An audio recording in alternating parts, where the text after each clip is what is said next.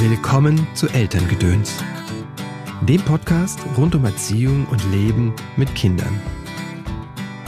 Ich hatte praktisch keinerlei, ähm, keinerlei Regeln, keinerlei Vorgaben. Ähm, ich wurde, wurde sozusagen einfach mit, mit Vertrauen ins, ins Leben geschickt. Ähm, und das hat dazu geführt, dass ich ja sozusagen mir sag ich mal, Selbstdisziplin oder Hausaufgaben machen ähm, und so weiter ähm, alles selber angeeignet habe. Und also meine Eltern waren jetzt kein alles andere als irgendwie ein Chaoshaushalt, also das überhaupt nicht. Ähm, aber ich, ich, ich musste nichts. Hallo, schön, dass du eingeschaltet hast zu dieser Episode von Elterngedöns. Mein Name ist Christopher End. Ich unterstütze Eltern darin, die Beziehung zu ihrem Kind bewusst zu gestalten. Was in unseren Rucksack kam, war nicht unsere Entscheidung. Was wir weitergeben, schon. Auf deinem Weg des Elternseins begleite ich dich in Einzelsitzungen, sei es online oder hier in der Praxis in Köln, in Seminaren und Kursen. Im Juni startet hier in Köln unser Training Elternsein als Weg. Das ist eine Fortbildung in Elterncoaching, die ich zusammen mit Anando Würzburger anbiete. Sechs Monate lang lernst du achtsam und beziehungsorientiert zu begleiten. Alle Infos dazu findest du auf meiner Webseite christopher-end.de. Zum Gast der heutigen Folge Dr. Janina Bühler. Janina ist Juniorprofessorin für Persönlichkeitspsychologie und psychologische Diagnostik am Psychologischen Institut der Johannes Gutenberg Universität Mainz. Außerdem arbeitet sie als Paartherapeutin in eigener Praxis in Basel und als Autorin. So bloggt sie beispielsweise auf Psychology Today. Ihr erstes Buch heißt Mehr Ich, mehr Du, mehr Wir. Warum wir als Paar intensiver lieben, wenn wir uns selbst verwirklichen. Hallo Janina, herzlich willkommen im Podcast. Schön, dass du da bist. Hallo Christopher. Nach dem ersten Kind wird ja die Paarbeziehung häufig auf eine Probe gestellt. Es ist, dass viele Eltern einfach dann merken, dass das Weitermachen irgendwie nicht reicht. Ja. Wie gestalten wir gelingende Paarbeziehungen? Das ist natürlich gerade eine große, äh, eine große Frage zum, zum Einstieg. In, äh, die Frage könnte man jetzt natürlich ganz ähm, ganz viel reinpacken. Mhm. Ähm, ich glaube, die, die Paarbeziehungen verändern sich dadurch, dass, ähm, dass man Kind bekommt oder dass man, dass man Eltern bekommt, weil natürlich so diese ähm, Beziehungsebene ein Stück weit in den Hintergrund tritt. Also sagen mhm. wir mal so das klassische Verliebtsein oder das ähm, ja tatsächlich auch viel Zeit füreinander haben und wirklich einfach Partner und Partnerin sein. Das verändert sich, weil man plötzlich nicht ganz plötzlich, es sind ja schon neun Monate, die darauf vorbereiten, aber mhm. doch relativ plötzlich ähm, Mutter und Vater ist und dadurch ja auch ähm, in, eine ganz, in eine ganz andere Rolle hineinkommt, die man selber auch noch gar nicht kennt. Na, also man ist ja selber erstmal gefordert, was es heißt, ähm, dass ich jetzt Mutter bin oder dass ich, äh, dass ich Vater bin. Und ähm, gleichzeitig kommt wahrscheinlich noch ein Schlafmangel dazu und äh, ganz viel organisatorische Aspekte. Und das kann sicherlich im ersten Moment auch eine, eine Überforderung sein, mhm. wo es dementsprechend nicht, sag ich mal, das, das allerhöchste Maß ist, dass man gerade noch Partner und Partnerin ist, sondern dass man erstmal ein Team ist und für dieses, ähm, für dieses kleine Wesen auch schauen möchte. Mhm. Wie, wie gelingt es dann weiter, diese Beziehung zu führen oder wieder anzuknüpfen? Weil das ist, was viele Eltern ja wirklich erleben, ne? dass sie da so rausfallen aus der Beziehung, wie du sagst, auch in stark gehen, in die Beziehung zum Kind gehen. Ja. Und dann auch ja. einfach an vielen Stellen einfach herausgefordert, wenn nicht überfordert sind. Ja, ganz genau. Mm.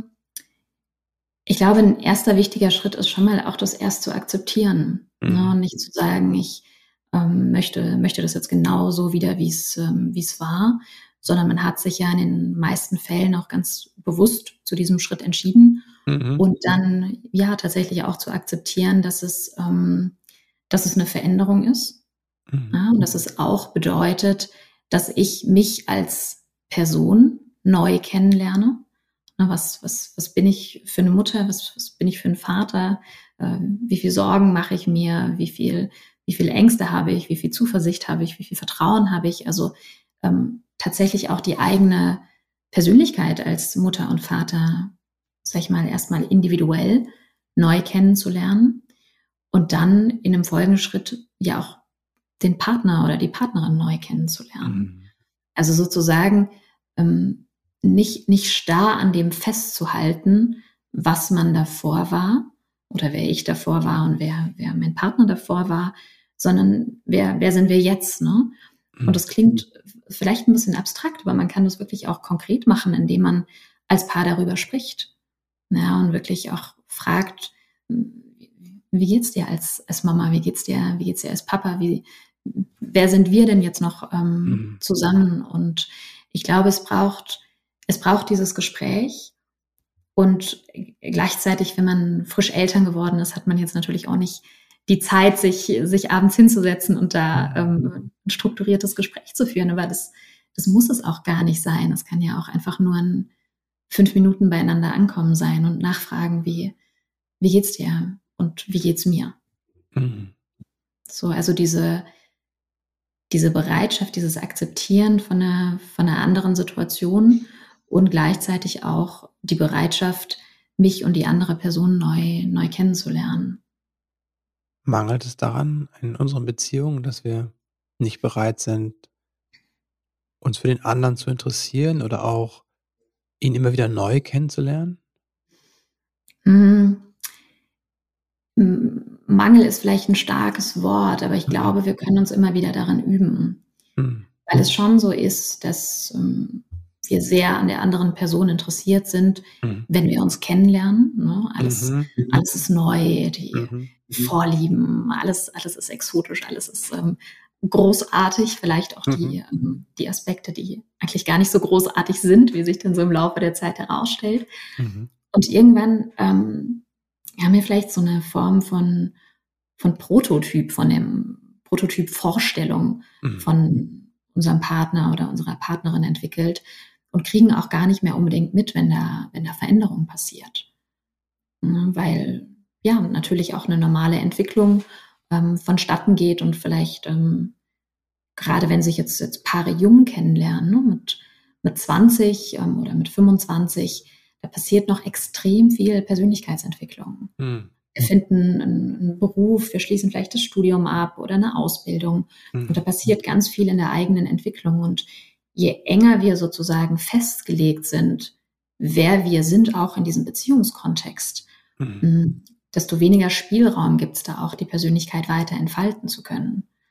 Und deswegen glaube ich schon, ich würde, ich würde nicht sagen Mangel, aber ja, vielleicht eine gewisse Reserviertheit oder auch, ähm, vielleicht ist es manchmal auch eine Bequemlichkeit, ähm, vielleicht sind wir auch manchmal bequem uns selber gegenüber, ne? dass wir mhm. das Gefühl haben, wir, wir wissen ja, wer wir sind, aber auch wir entwickeln uns. Mhm. Ich glaube, das kann eine, eine unglaubliche Chance sein, diese Entwicklung auch in der Beziehung zuzulassen.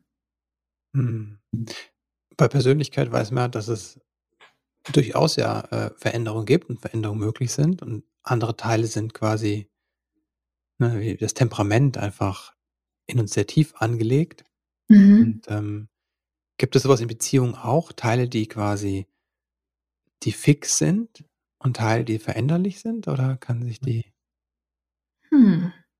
Das ist eine großartige Frage, die könnte ich jetzt gerade in die Forschung mit, ähm, mit, mitnehmen. Also bei der Persönlichkeit geht man schon davon aus, dass ähm, ja ein, so ungefähr so 50-50, also ein Teil mhm. ist ähm, genetisch festgelegt und ein Teil ähm, verändert sich auch. Und man muss sicherlich auch überlegen, ähm, von was sprechen wir, wenn wir von Persönlichkeit sprechen. Mhm. Also am stabilsten sind diese klassischen Big Five Traits, mhm. kennen wahrscheinlich viele, also wie, wie emotional stabil ist man, wie, wie offen für neue Erfahrungen ist man. Und die sind relativ stabil. Mhm. Aber dann gibt es auch noch andere Ebenen, ähm, wie zum Beispiel die Lebensziele. Und die Lebensziele sind auch Teil von der Persönlichkeit. Mhm. Und die Lebensziele verändern sich natürlich sehr viel stärker als jetzt diese Big Five Traits.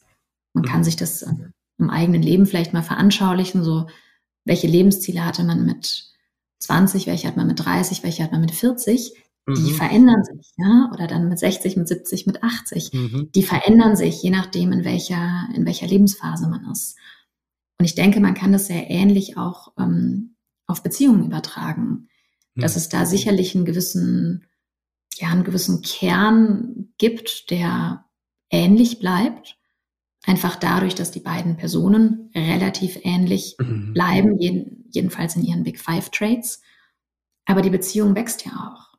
Mhm. Na, also vielleicht ähm, geht es am Anfang darum, möglichst äh, schöne Zeit miteinander zu verbringen und irgendwann geht es dann darum, sich was aufzubauen, vielleicht eben mhm. auch ähm, Familie aufzubauen und dann, wenn die Beziehung schon sehr lange ist und die, die Paare ähm, älter sind, dann geht es nochmal um ganz andere Aspekte. Ne? Also wie können wir, weiß ich nicht, vielleicht unsere Rente schön zusammengestalten mhm. oder was möchten wir zusammen erleben.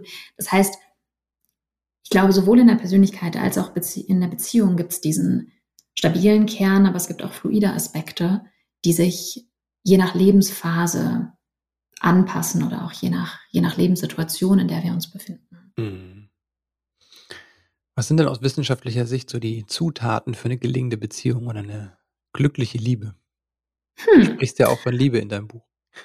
Ja, ganz genau. Also Liebe, Liebe und ähm, Beziehungszufriedenheit hängen natürlich auch sehr stark, ähm, mhm. sehr stark miteinander zusammen.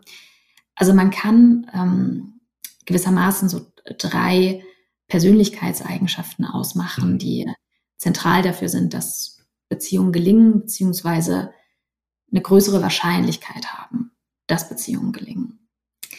Das ist zum einen die schon erwähnte emotionale Stabilität.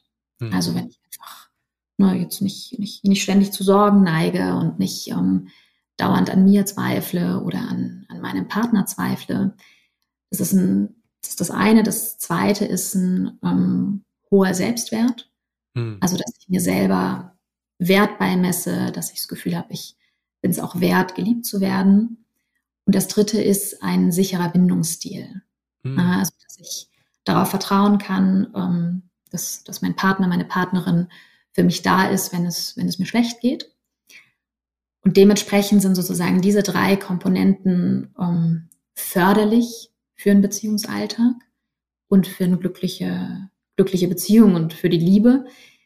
Mir ist aber gleichzeitig ganz wichtig zu betonen, dass es nicht heißt, dass im Umkehrschluss Personen, die jetzt niedrige Ausprägungen haben in diesen Eigenschaften, dazu verdammt sind, irgendwie eine unglückliche mhm. Beziehung zu haben. Ähm, es bedeutet lediglich, dass man ja vielleicht ein bisschen mehr dran arbeiten muss. Mhm. Ja, und auch ein bisschen mehr an sich arbeiten muss, dass man eben nicht sofort der negativsten aller Interpretationen anheimfällt, sondern sich ähm, ja vielleicht erstmal einen Moment innehält und dann reflektiert und überlegt, ähm, hat er das jetzt wirklich so gemeint, wie ich das wahrgenommen habe. Mhm.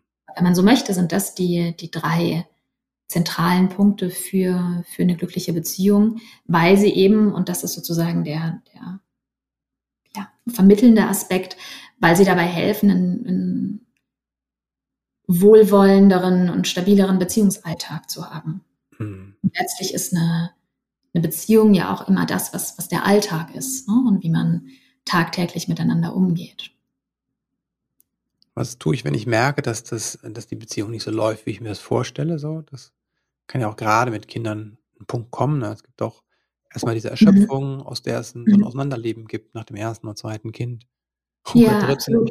Und mhm. gleichzeitig mhm. gibt es ja auch dann nochmal, kommt so ein Thema rein, auch was für ein Erziehungsstil, ne? was, was für Werte eigentlich, wie wollen wir leben? Und da merke ich an vielen Stellen auch, dass sich Eltern da vorher keine Gedanken drüber machen und es da auch auseinandergehen kann, ne? weil man plötzlich merkt, ja.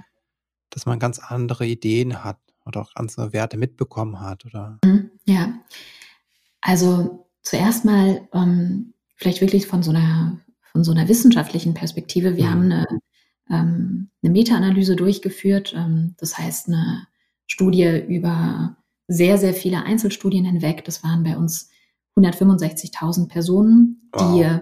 mhm. Angaben gemacht haben zu, zu ihrer Beziehungszufriedenheit. Und was wir da sehen, dass es total normal ist, wenn die Beziehungszufriedenheit runtergeht. Mhm. Also es gibt, ähm, das kennt man ja so, dieses, dieses verflixte siebte Jahr. Mhm. Das zeigt sich tatsächlich auch in den Daten. Ach, also die Beziehungszufriedenheit geht die ersten zehn Jahre, geht einfach erstmal runter. Oh, das ist wow. total normal, total normativ. Da müssen wir uns überhaupt keine Sorgen drum machen. Ähm, wenn sie sozusagen nicht zu weit runtergeht. Mhm. Ne? Also wir, wir finden in den Daten, dass sie ähm, im Schnitt so 77 Prozent des Maximums am mhm. Tiefpunkt hat. Ja, und 77 Prozent fühlt sich natürlich schon nicht nach 100 Prozent an, mhm. aber 77 Prozent sind immerhin 77 Prozent. Ähm, das heißt. Ist auch die magische Sieben drin, oder? Ja, ganz genau. Hilft vielleicht auch, ja. Und das heißt, erstmal ist es auch, auch wichtig zu akzeptieren, dass sich der Beziehungszufriedenheit und eine Beziehung verändern darf. Mhm. Es wäre, es wäre fast schlimm, wenn, wenn alles genauso immer bliebe, wie es mhm. ähm, ist. Das heißt, es gibt diese Veränderung. Will aber nicht heißen, dass wir ähm, resignieren müssen oder dass wir ähm, jede, jede Form von Veränderung hinnehmen, wenn mhm. wir sehr unzufrieden werden. Ne? Das heißt, wenn es jetzt zu weit runtergeht und ich einfach jeden Tag sehr, sehr unzufrieden bin in der Beziehung, mhm. dann sollte ich das nicht hinnehmen. Jetzt stellt sich natürlich die Frage, ähm, du, hast, du hast gefragt, wie, wie geht man damit um, was, ja. ähm, was macht man? Ich glaube, wichtig ist erstmal mit sich selber sozusagen ins Gespräch zu gehen, also zu gucken, was, was ist es denn, was mich jetzt unzufrieden macht? Was ist es denn, ähm, warum ich, ja, warum ich vielleicht irgendwie schlechter gelaunt bin im, im Alltag oder warum mhm. ich meinen mein Partner nicht so, ähm, ja, nicht mehr so positiv irgendwie begegne. Also erstmal sozusagen irgendwie das Gespräch mit sich selber zu führen und dann aber natürlich ganz essentiell auch einfach mit dem, mit dem Partner, mit der Partnerin zu sprechen. Mhm. Also ich glaube, der größte Fehler oder auch was ich als Paartherapeutin sehe, ist, dass sich zu lange Frustrationen ähm, einfach aufstauen. Ne? Dass, mhm. ich, dass ich eigentlich schon so, so mein eigenes Narrativ formuliert habe, was mir nicht in der Beziehung passt, warum ich unzufrieden bin. Ähm, und ich mache das aber alles mit mir aus oder mhm. spreche das mit Freundinnen oder mit Freunden durch. Aber nicht, ich habe sozusagen nicht den, den, den Abgleich in der Realität durch, ähm, durch das Gespräch eben mit, mit einem Gegenüber. Und ich glaube, deswegen ist es unglaublich wichtig, auch diese Frustrationen oder diese unerfüllten Wünsche oder Sorgen einfach auch, ähm, auch mitzuteilen. Und gerade auch den Aspekt, den du angesprochen hast, wenn, ähm, wenn Werte auseinandergehen oder Wertvorstellungen auseinandergehen. Es sind zwei verschiedene Personen in dieser Beziehung. Ne? Und das vergessen wir manchmal, mhm. äh, dass es auch da wieder total normal letztlich ist, dass, ähm, dass unterschiedliche Werte äh, für das eigene Leben, aber dann natürlich auch für die, für die Kindererziehung mitgebracht werden mhm. mhm. Und dann natürlich, wenn die zu weit auseinandergehen, dann wird's ähm, dann wird's natürlich schon schwierig. Ja, oder dann wird, ist es einfach auch mit viel, mit viel Frustration verbunden. Ähm, aber ich bin, bin der festen Überzeugung, dass es sich nur durch ein, durch ein Gespräch lösen lässt und nicht dadurch, dass wir ähm, uns sozusagen vergrämen und, und, und sagen, wieso ist denn die andere Person nicht anders oder sie verändern wollen, ähm, sondern ja, tatsächlich das mitteilen, was einfach in uns, in uns vorgeht und auch zu hören, wie es für die andere Person ist. Und vielleicht kann man ja tatsächlich ähm, auch eine Kompromisslösung finden. Also Kompromisse klingen immer so ein bisschen, ja, ein bisschen feige oder ein bisschen langweilig oder ein bisschen ähm, nicht so, nicht so klasse. Aber es kann ja durchaus ähm, auch ein Kompromiss sein, zu sagen, gut, in dem einen Thema werden stärker deine Werte mhm. gelebt, weiß ich nicht, bei der Ernährung oder so. Und ähm, bei einem anderen Thema, wenn es jetzt um die Freizeitgestaltung oder so von den Kindern geht, dann werden stärker deine Werte gelebt. Mhm. Dass es eben nicht so dieser, dieser konstante Kampf sein muss, sondern mehr, ähm, ja, dass man auch in eine, in eine gemeinsame Richtung versucht zu denken. Ja, ich glaube ja, dieser Begriff Kom Kompromiss ist wirklich gerade in Beziehungen ungünstig, weil er so negativ besetzt ist oder was Negatives mitschwingt. Und äh, ich bin auch noch auf der Suche, weil ohne das aufeinander zugehen, das schreibst du ja auch in dem Buch, ne, geht es mhm. ja nicht, wenn mhm. sonst habe ich diese, diese beiden Extremen, entweder zu viel ich oder zu viel du. Mhm. Und äh, mhm. das in der Mitte, dieses Gemeinsame, braucht, ich glaube, es braucht halt auch einen Begriff, ne, so Konsens ja. oder ja. Etwas in der Konsens Richtung. gefällt mir, ja. Und ähm, was, glaube ich, auch wichtig ist, dass es von beiden Seiten ausgeht. Mhm. Na, also wenn der Kompromiss immer nur auf Kosten mhm. der Bedürfnisse oder Werte von der einen Person geht und sich einfach die andere Person durchsetzt und es sozusagen mhm. wie ein Kompromiss verkauft wird, dann fühlt sich das natürlich sehr, sehr fahl an und, ähm, und sollte sicherlich nicht das Ziel sein. Wieso sprechen wir diese Dinge nicht schneller an, sondern, ne, du hast das ja beschrieben, so prototypisch, ne, ich mache es mit mir aus, ich Mhm. erzähle mir was über den anderen nach, der ist immer so, Mhm. er ist immer so. Also, das auf der einen Seite baue ich ein negatives Bild auf, auf der anderen Seite gehe ich aus der Beziehung heraus, ne? Äh, gibt dem anderen ja auch keine Möglichkeit, das zu Ja. korrigieren und sein Handeln anzupassen. Wieso machen wir das?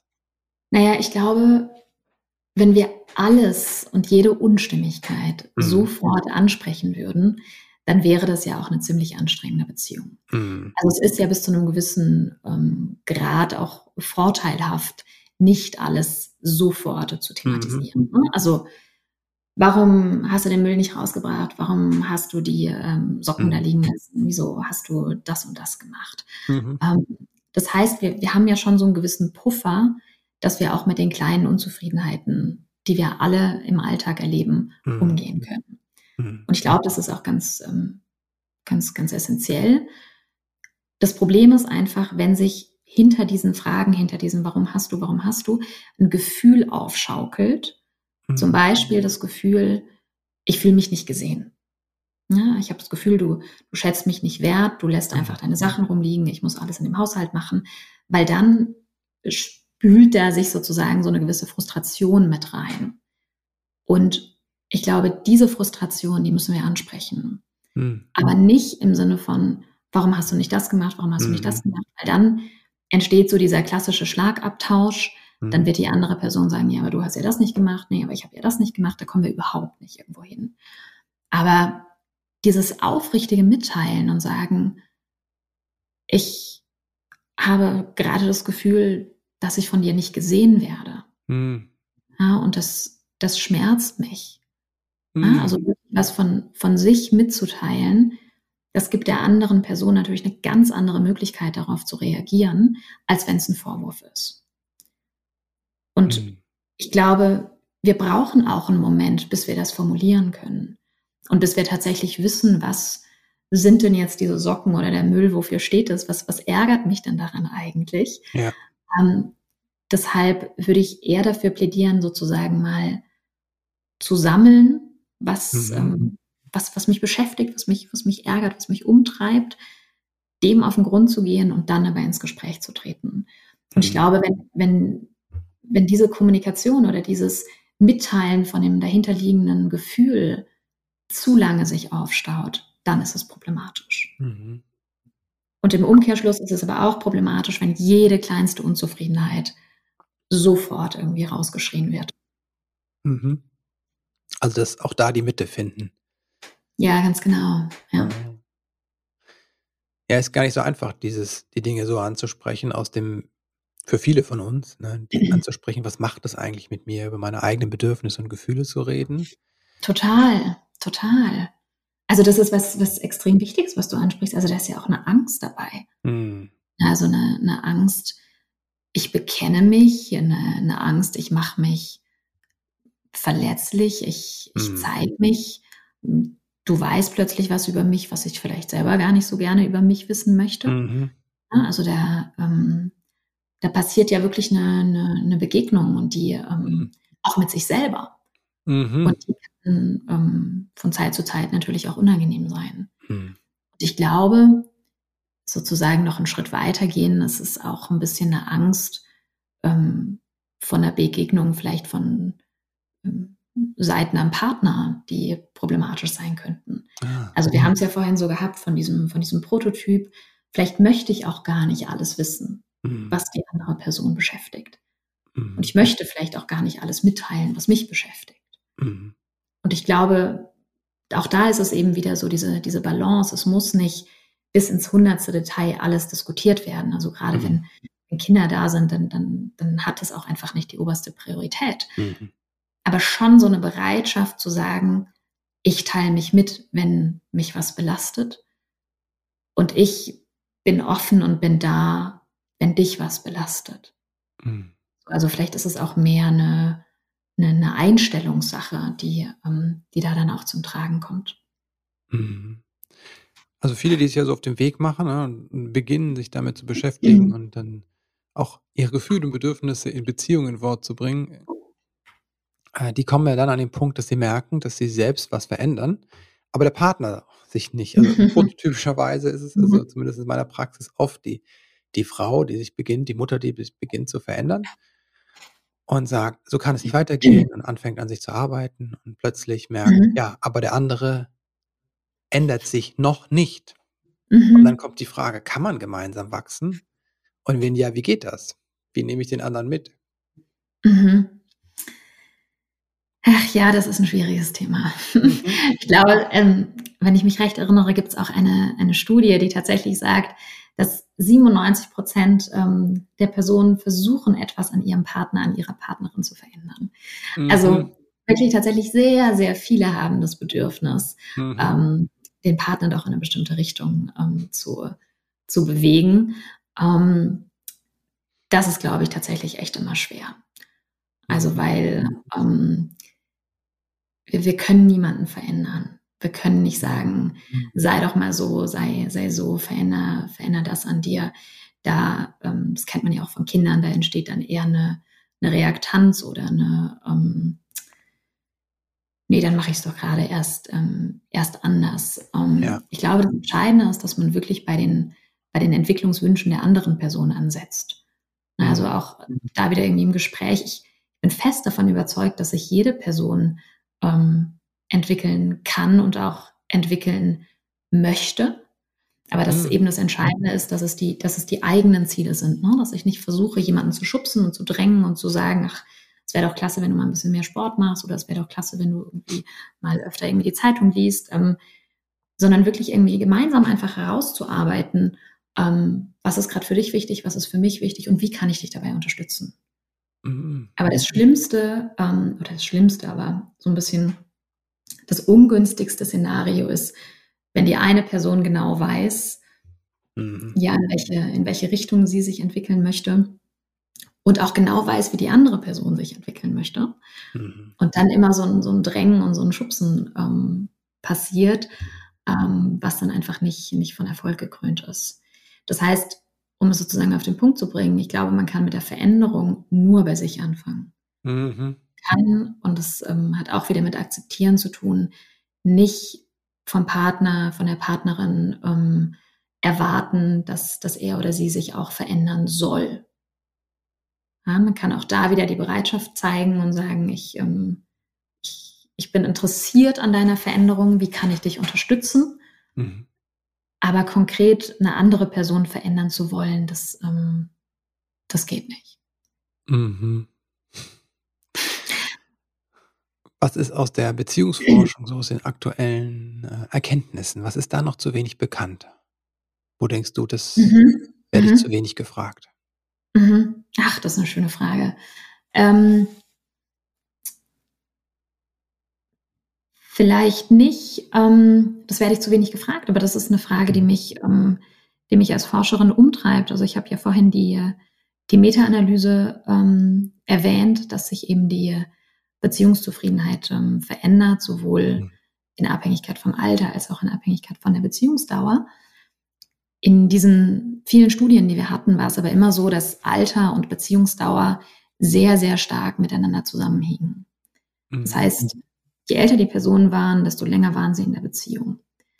Was mich extrem interessieren würde, wäre zum Beispiel Beziehungen zu untersuchen im hohen Erwachsenenalter, also mit 70 oder so, die gerade frisch verliebt sind. Mm.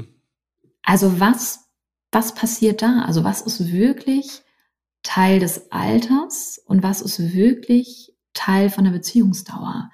Weil ich glaube, dass wir dadurch viel besser verstehen können, ähm, wie sich Beziehungen entwickeln. Mm. Und das ähm, eben ja wirklich auch im hohen Alter frisch verliebte, frisch verliebte Paare glücklicherweise gibt und die besser zu verstehen, die, die Dynamiken. Ich glaube, da können wir unglaublich viel noch lernen, auch über die, ähm, über die Beziehungsforschung und die Beziehungsentwicklung. Mhm. Das wäre ähm, ein Punkt. Und ein zweiter Punkt, was mich auch sehr interessiert, ähm, was ist denn überhaupt eine glückliche Beziehung? Mhm. Also wir, wir, wir, messen Beziehungszufriedenheit und ähm, wir haben verschiedene Messinstrumente. Aber aus der Paartherapie kommend weiß ich, dass auch verschiedene Personen ganz unterschiedliche Definitionen davon haben, was eigentlich eine glückliche Beziehung ist. Und das würde ich in der Forschung zum Beispiel auch gerne stärker beleuchten. Was, was ist für verschiedene Individuen tatsächlich eine glückliche Beziehung? Weil darum geht es ja nachher im Beziehungsalltag, zu wissen, ähm, wann bin ich glücklich, wann bist du glücklich ähm, und was brauchst du und was brauche ich dafür. Aber dann sind wir als Paar glücklich und nicht im Vergleich mit irgendwelchen anderen oder mit, mhm. Mhm. mit irgendeinem von außen angebrachten Glücksstandard. Ne? So, wir ganz genau. merken ja, das ja an genau. ganz vielen Stellen, ne, dass jetzt Beziehung, wie kann Beziehung gelebt werden, sehr divers plötzlich betrachtet wird. Mhm. Sehr. Also sehr.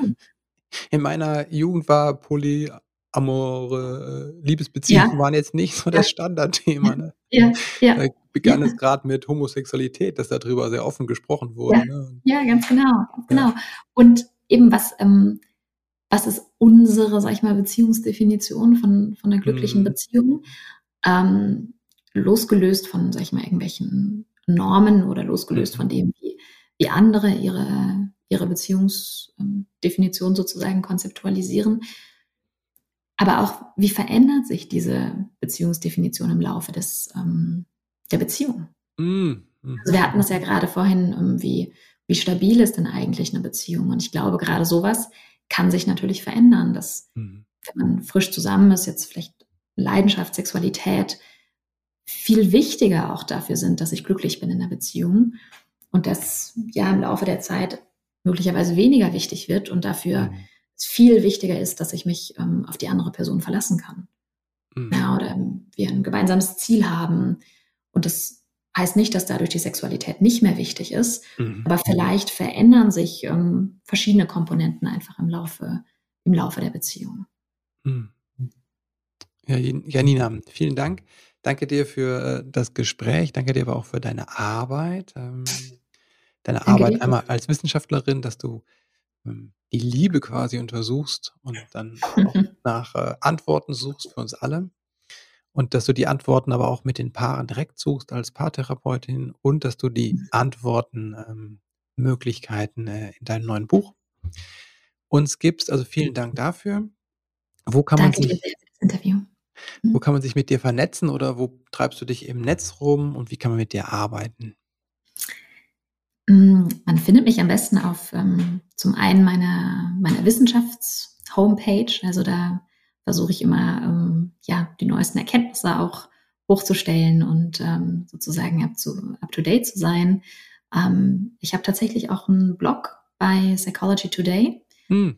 Ich ähm, ja die Erkenntnisse, die wir aus der Forschung haben, ähm, kommuniziere. Also da geht es tatsächlich um das Zusammenspiel von Persönlichkeit und äh, Partnerschaft. Mhm. Und ähm, zuletzt natürlich als Paartherapeutin ähm, auf meiner Praxisseite. Mhm, super. Die Links packen wir alle in die Show Notes. Mhm. Danke dir auch dafür. Jetzt habe ich ein paar letzte Fragen, die alle meine Gäste beantworten können, wenn sie wollen. Ja, ich bin schon neugierig. wenn du an deine eigene Kindheit denkst, was hat vielleicht gefehlt, was du dir später selbst beibringen konntest? Oh, wow. Ähm, ich bin meinen Eltern extrem dankbar, weil sie mich zu nichts gezwungen haben. Mhm. Ich hatte praktisch keinerlei, ähm, keinerlei Regeln, keinerlei Vorgaben. Ähm, ich wurde, wurde sozusagen einfach mit, mit Vertrauen ins, ins Leben geschickt. Ähm, und das hat dazu geführt, dass ich ja sozusagen mir, sag ich mal, Selbstdisziplin oder Hausaufgaben machen ähm, und so weiter ähm, alles selber angeeignet habe. Und also meine Eltern waren jetzt kein alles andere als irgendwie ein Chaoshaushalt, also das überhaupt nicht. Ähm, aber ich, ich, ich musste nichts. Wow. Und das hat, glaube ich, einfach zu einer ganz, ganz großen inneren Motivation geführt. Und ähm, sie waren eher die, die gesagt haben, jetzt äh, spiel doch erstmal nach dem Mittagessen und ich war die, die gesagt hat, nee, ich mache jetzt aber erstmal Hausaufgaben. Hm. Und ähm, das, äh, das rechne ich ihnen ja wirklich extrem hoch an, weil ich glaube, dadurch hat sich eine, ja, eine große Motivation entwickelt, ähm, Sachen nachzugehen und an Sachen zu bleiben, die möglicherweise nicht so entstanden wäre, wenn ich ähm, ja vielleicht stärkere Regeln gehabt hätte. Mhm. Wow. Damit hast du auch schon die äh, nächste Frage eigentlich beantwortet. Wofür bist du deinen Eltern dankbar? Ja, für ganz viel. Ähm, ach, für alles tatsächlich. Wirklich für alles. Also für ähm, für das, für das Vertrauen, für, ähm, für die Liebe, die sie mir, die sie mir letztlich mhm. mitgegeben haben. Ähm, ja, tatsächlich ähm, für alles. Außer, dass ich keinen Hund bekommen habe. Mhm. ich habe mir immer einen Hund gewünscht, den habe ich nicht bekommen, aber ähm, sonst, ja, wirklich, sie, sie haben mich zu dem Mensch gemacht, der ich bin. Mhm. Wow. Wenn du werdenden Eltern drei Tipps mit auf den Weg geben könntest, drei mhm. Wahrheiten, denkst, das ist wichtig für das Leben mit Kindern, was wären das? Mhm. Zuerst das Vertrauen, mhm. also ganz, äh, ganz zentral das Vertrauen und zwar mh, hm, Vertrauen in vielerlei, Vertrauen in, in mich selber als Mutter, mhm. Vertrauen in mich ähm, als Vater, Vertrauen aber auch in das Kind, ne, dass ich ähm, das schon, schon so entwickeln wird, wie es, ähm, wie sich's entwickeln wird. Ja, und Vertrauen auch in das Potenzial von dem Kind. Ja, das ist möglicherweise, auch wenn es jetzt nicht ähm, geradlinig ähm, verläuft oder irgendwie in einer, in einer Form, die man, die man selber antizipiert hätte, dass, ähm, dass das Kind sein, ähm, sein eigenes Potenzial ausschöpfen wird. Hm. Also wirklich ähm, Vertrauen in der vers verschiedensten ähm, Richtungen. Mhm. Danke dir, Janina. Ich danke dir, Christopher. Hm. Beziehungen haben so einen großen Stellenwert in unserem Leben, so eine große Bedeutung auch für unser Glück, unser persönliches Glück. Deswegen finde ich das so wertvoll, dass Janina und ihre Kolleginnen hier sich wissenschaftlich mit der Frage auseinandersetzen, wie kann das gelingen, wie kann eine Paarbeziehung gelingen? Und was können wir tun, damit diese Paarbeziehung gelingt? Denn das ist der große Unterschied zu der ersten Beziehung, in der wir aufwachsen, in der wir alle aufgewachsen sind, also die Beziehung zu den Eltern oder den Menschen, die uns ins Leben begleitet haben. Diese Beziehung konnten wir nicht gestalten oder nur sehr unbewusst. Und diese Paarbeziehung jetzt, die können wir sehr bewusst gestalten. Und was nicht heißt, dass du eine Beziehung brauchst im Leben, um glücklich zu werden. Überhaupt nicht. Es gibt äh, ganz viele Menschen, die auch äh, sich bewusst dafür entscheiden, alleine zu gehen den Weg und das ist genauso richtig und stimmig. Ich wünsche dir einfach, dass du deinen Weg findest, deinen Weg glücklich zu werden. Denn ich bin überzeugt, dass das möglich ist, dass Veränderung möglich ist und dass wir die bewusst gestalten können. Und jetzt wünsche ich dir alles Liebe und Gute für diesen Tag. Bis bald.